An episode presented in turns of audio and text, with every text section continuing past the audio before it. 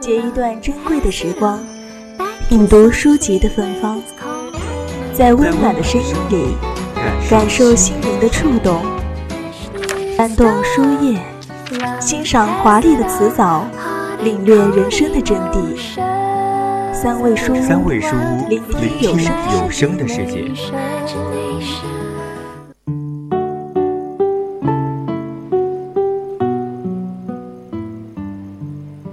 一茶一饭的淡香，触动每个家庭深浅的秘密。一些随口说出的约定，还来不及实现；一些胸口小小的激动，被淡淡的忽略。人生就是不断的失去，时光终将带我们找到谅解的出口。步履不停，就是这样一个平凡而简单的故事，就像是一道永远难忘的家常料理。你以为它很平凡，但却是我们最真挚的一种食物的滋味。在作者知玉和的笔下，这一切都是那么的耐人寻味。接下来，我们就来听听网友猫大婶的感受。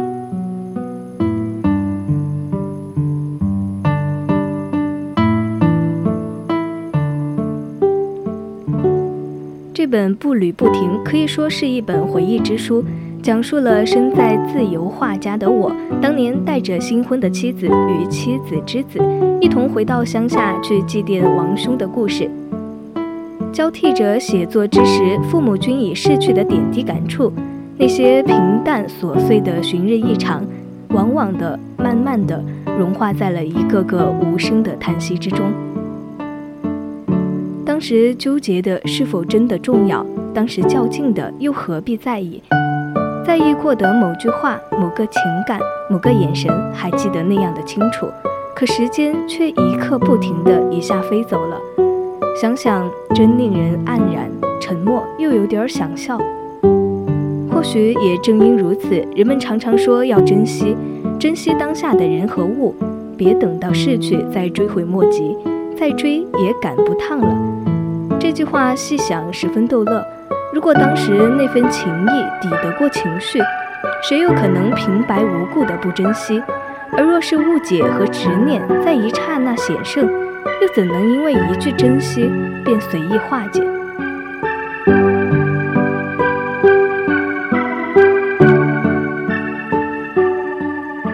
珍惜有时是高过人性的克制与理智，有时却不过是马后炮的自我警醒。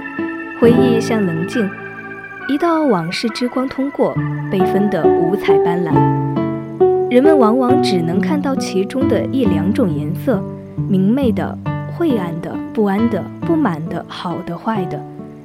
显色的戒指是我们的心，当时只是寻常。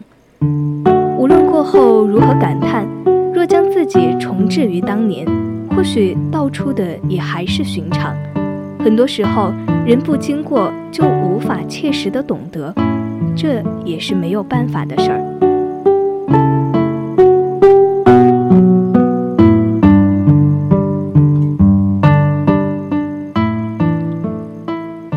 就像书中的我在回忆时强调说，那句机灵话的人不是我，也不是哥哥。他面对父亲的茫然、腾起的泄气和委屈。隔着纸张仍挥之不散。可我要说，这不懂事的瞬间并不混账，不曾珍惜或珍惜也留不住的时光，也无所谓悔恨。谁没有伤害过别人？没有被伤害过？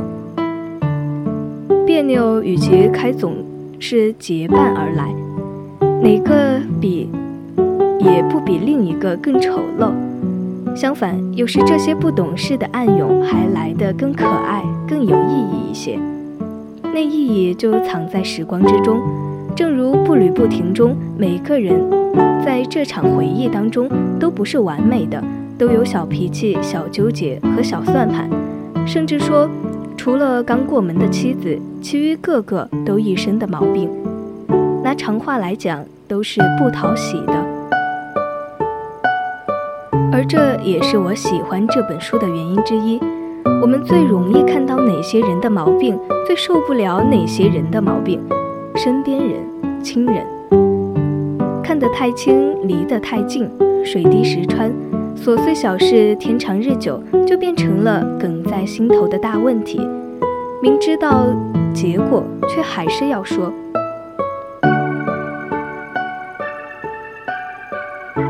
明知道缘由，却还是在乎。越亲近，越了解，越无法包容。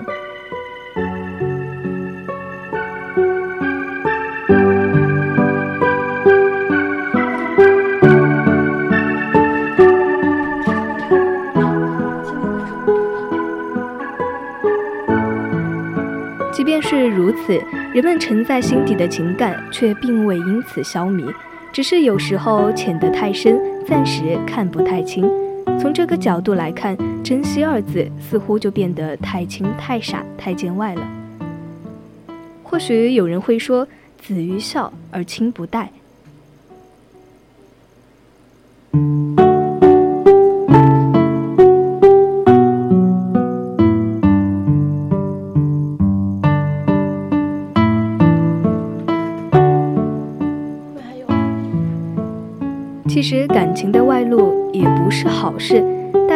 好好相待，坦诚示爱不行吗？可话又说回来，大家明明都懂得珍惜的道理，为什么那么多人还会犯当时当地感情不外露的毛病呢？或许人之所以为人，就是情感各异的，就是无法完全相互理解的，就是会在理解之后，人为了某种情绪而犯混。假装产生误会和矛盾的，是书中这份脆弱、孤独、胆怯又欲言又止，使我们产生了共鸣。否则，这场回忆就真的成了家庭个案，不会如此的引人飙泪了。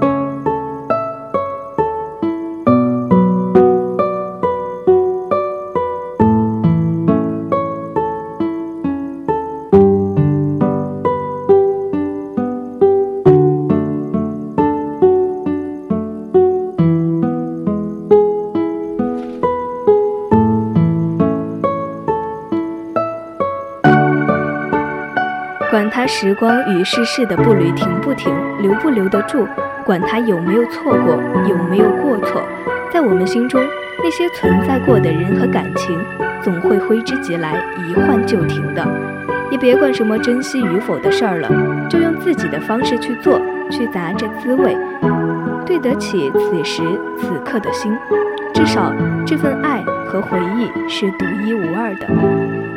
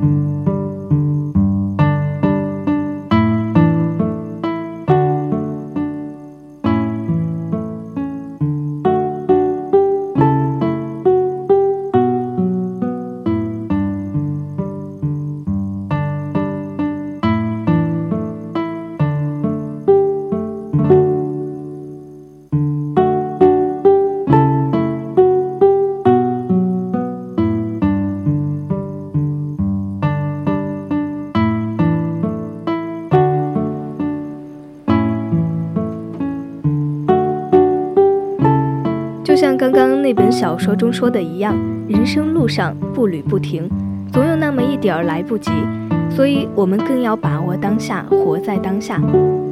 好了，今天的侧耳倾听到这里就要跟大家说再见了，欢迎在下周日的同一时间继续锁定我们的节目，我们不见不散。